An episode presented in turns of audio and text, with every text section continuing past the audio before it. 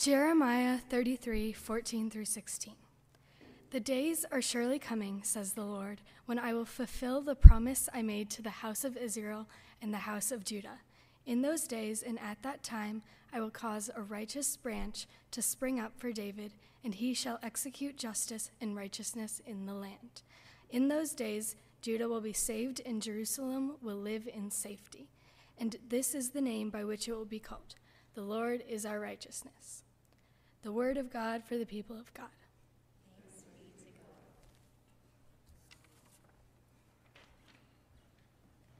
Thank you, Emily and Hoskins family, for helping out today. Will you pray with me?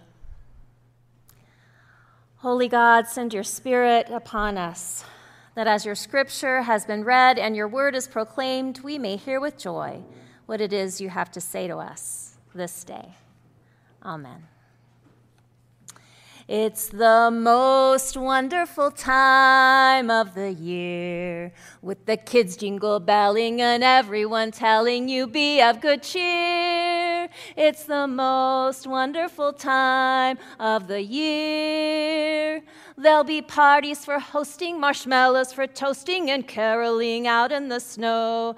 There'll be scary ghost stories and tales of the glories of Christmases long, long ago. Sing with me. It's the most wonderful time. It's the most wonderful time. It's the most wonderful time of the year. Do you feel like that? Yeah, the most wonderful time of the year. Oh man, that song, when it starts, can you imagine it? The Andy Williams song? It starts out loud, big band music, abrupt, da da da da da. Every time I hear it, I swear I kind of jump out of my skin a little bit. It's the most wonderful time of the year. So happy Advent. This is the church's liturgical season of expecting the Messiah to come. For the next four weeks, we'll light candles, we'll sing songs that echo Israel's groaning Come, thou long expected Jesus, come to set your people free. And it is wonderful. It's wonderful, right? For many of us, it is. This is a time for all sorts of things. There's all sorts of amazing music. We give and get presents. There are decorations and lights, lots of time with family, anticipation, and I love all of it. I'm here for it. I love Christmas time. I love buying presents. I love putting up garland with lights. I love making Jimbo put up lights on the roof because he loves that. I love driving around and looking at all the displays in the neighborhood of lights on the houses. I really just love all of it.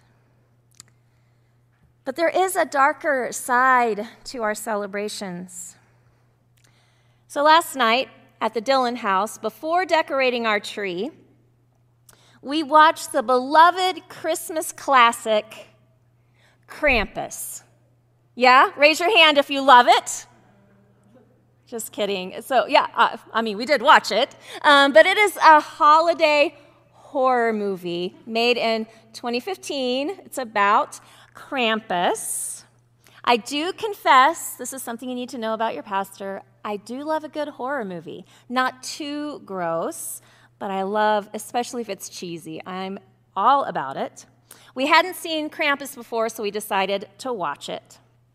It is a movie based on the legendary figure of folklore, Krampus, a beast that, in some folklore, um, travels with Santa to punish naughty children.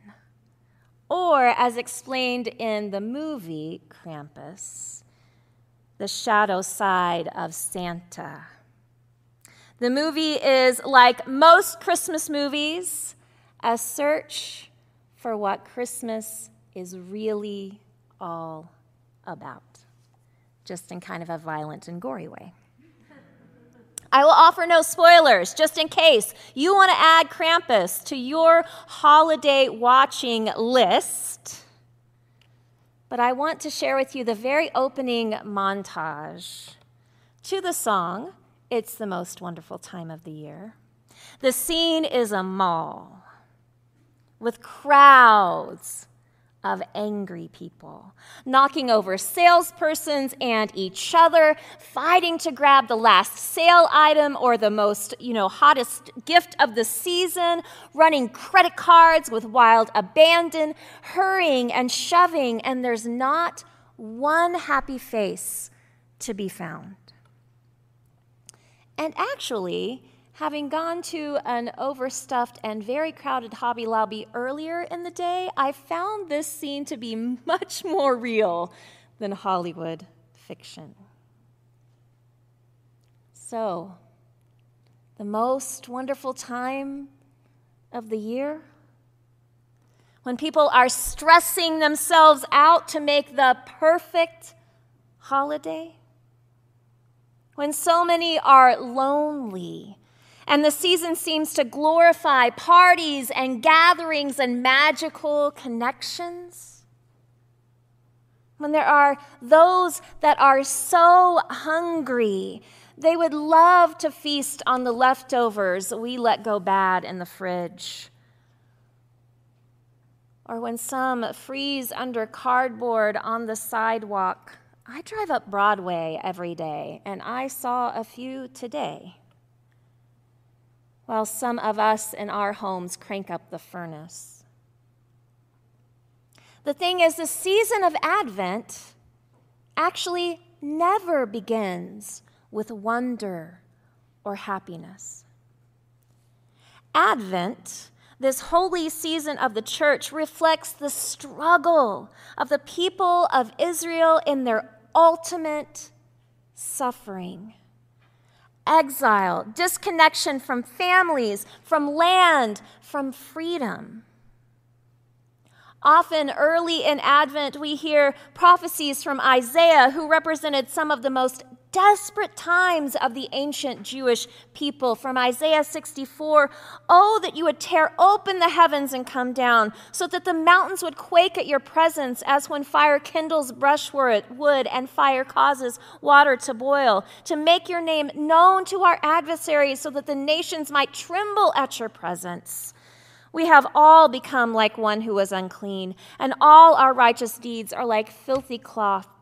We all fade like a leaf, and our iniquities, like the wind, take us away.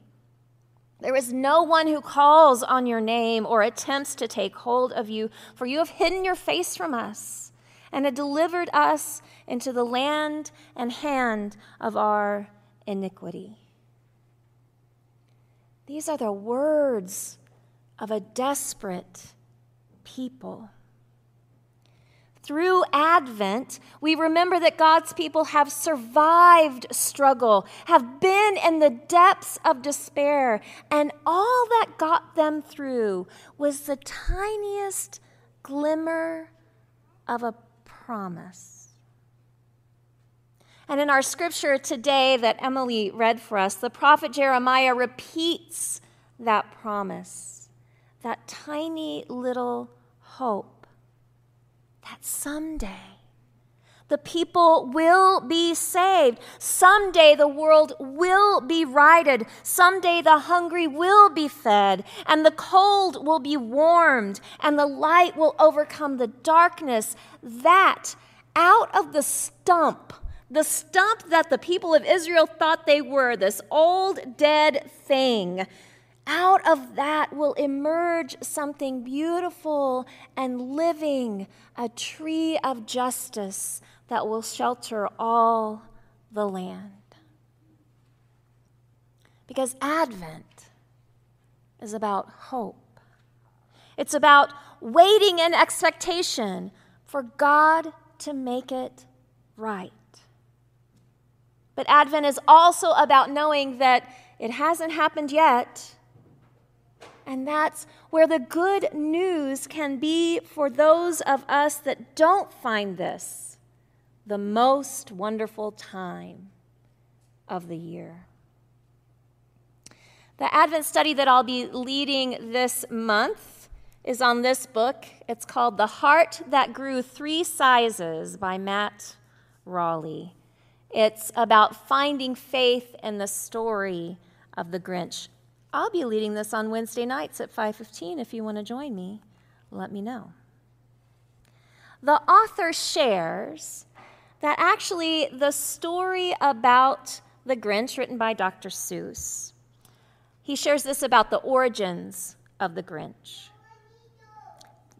The character was based on Dr. Seuss's own frustrations with the commercialization of the Christmas holiday and his own sadness over his wife Helen's failing health. Who among us doesn't understand that struggle or something very similar to it. Now, in the story of that Dr. Seuss tells, he never says why the Grinch hates Christmas, just that he does, and he's out to destroy it. We learn how the Grinch steals Christmas, but we never know the why. Of course, some of the more recent versions of How the Grinch Stole Christmas try to, you know, answer that question with different backstories. But all Dr. Seuss actually offers us is too tight shoes or undergrown hearts. But whatever the reason, his heart or his shoes, he stood there on Christmas hating the Who's staring down from his cave with a sour, grinchy frown at the warm lighted windows below in their town, for he knew every who down in Whoville beneath was busy now hanging a mistletoe wreath. And they're hanging their stockings, he snarled with a sneer. Tomorrow is Christmas. It's practically here. Then he growled with his Grinch fingers nervously drumming, I must find some way to stop Christmas from coming. So we never know why. And it keeps us wondering, right? The why is important. We all have our whys. Why we love a certain thing, why we hate it, why we act a certain way, why we don't. Just like it's important for us to remember the why of Advent. Why did the people need hope? And it's important for us to remember that Advent doesn't come at us like a loud big band intro. Instead, it arrives tentatively, weary from the weight of the suffering of the world, almost ready to give up but willing, it supposes, to offer its itty bitty seed of hope. And with the love and nurture of God, we have the opportunity to receive it. And we pray that it can grow into love and joy and peace.